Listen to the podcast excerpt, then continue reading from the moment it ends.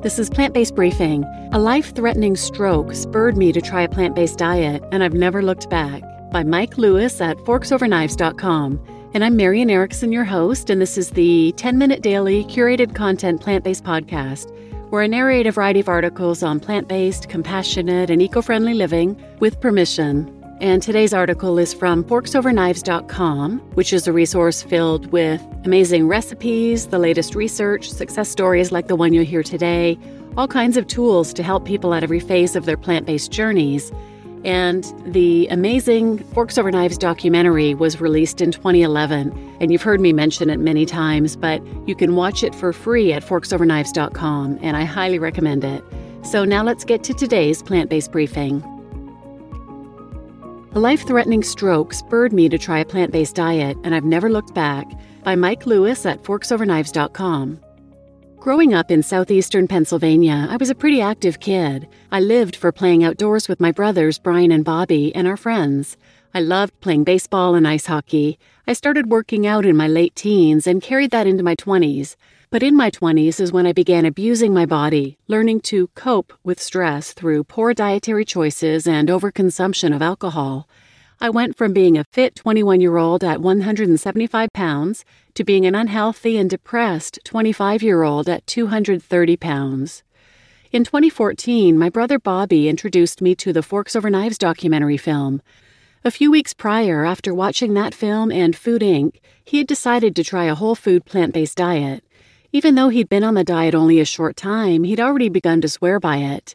I wondered how it could be so much healthier than a standard American diet. Plus, how could you live without meat? How could you live without dairy? And where would you get your protein?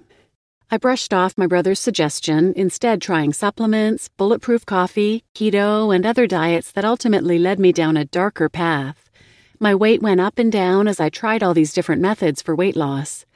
At one point, I read The Omnivore's Dilemma by Michael Pollan, which opened my eyes to the problems with factory farmed meat. I started eating grass fed meat, thinking it was healthier. I even went so far as to start working in the butcher shop at a farm to table restaurant. Although I'd started to be more mindful of what I ate and tried to incorporate more fruits and vegetables into my diet, my meat intake probably tripled at that point. In 2017, I moved away from my family and relocated to Florida for work. I started to become a little more active, taking up yoga and mountain biking more frequently. Unfortunately, I also started overeating, binge drinking, and spending 8 to 12 hours most days sitting at my desk and stressing out. I was not putting my health first, and my family knew it, but I just wasn't ready to make the changes that my body was screaming at me to make. I still felt that I was young enough to get away with it. Stroke, seizure, and the aftermath. On October 13, 2019, I developed an intense headache. It was strange, I don't normally get headaches, but I shrugged it off as a seasonal allergy. Side note if you ever have an abnormal headache like this, go see your doctor immediately. A week later, on Sunday, October 20th, I went to pick up dinner from a local Turkish restaurant. As I put my credit card back into my wallet after paying, my left arm started to shake uncontrollably. I was having a seizure. I remember everything vividly until a few seconds after I hit the ground.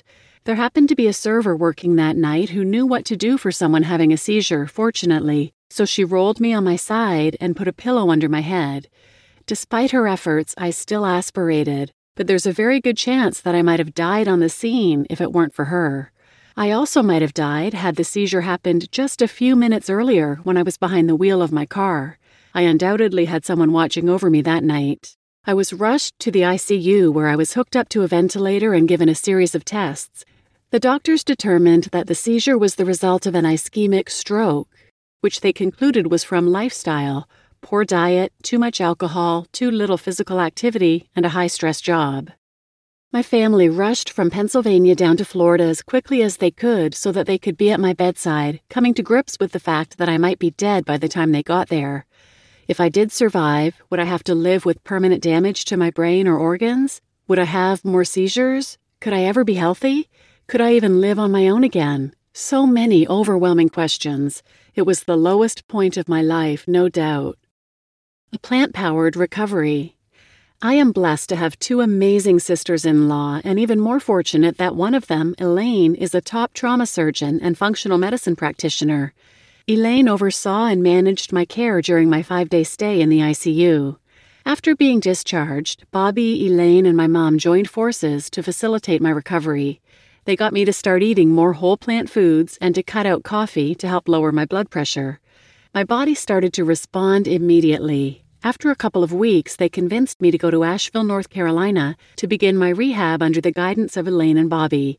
The idea was to walk away from daily life stresses and focus on relaxing and learning to eat well. That's when I first opened up to the idea of eating a whole food plant based diet. I figured that I'd commit to it for a month or so. I felt I owed it to my family as a way to show my appreciation for their support.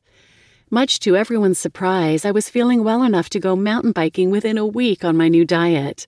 This was just three weeks after my stroke. It was truly shocking, especially given how hilly the Asheville area is. I was even out doing Bobby on the trails. After that first amazing ride, I realized how blessed I was to be alive, to be able to talk, walk, do yoga, and mountain bike. I couldn't put my family through another near death experience. I never wanted to have another stroke. I was done with filet mignon, coffee, cheese, Chick fil A, alcohol, and all the other stuff that had made me sick. I'd always thought that I couldn't live without them, but it turned out that I almost died because of them. I committed to making a whole food plant based diet a permanent fixture in my life. Two years later, plant based and thriving. I've been whole food plant based for about two years now. I'm happy to report that I'm now down to 150 pounds from 200 at the time of my stroke, and I'm thriving. This experience has brought me closer to my loved ones and given me a deep sense of gratitude for life and the things I enjoy doing. I competed in my first mountain bike race in June and finished in 13th place, aiming for the top 10 next year. On top of all the physical benefits, this journey led me down a path that helped me find the girl of my dreams, Rachel. I don't know where I'd be without her support, her care, her smile, her inspiration, or her cooking. I wish that it didn't take a stroke for me to stop ignoring the red flags and abusing my body. If you're reading this and struggling with poor lifestyle habits, I hope this inspires you to take your self care more seriously and that you make a change before you and your family have to go through something like what my family and I did. I'm deeply grateful to the company that I work for, my friends, my girlfriend, and my family.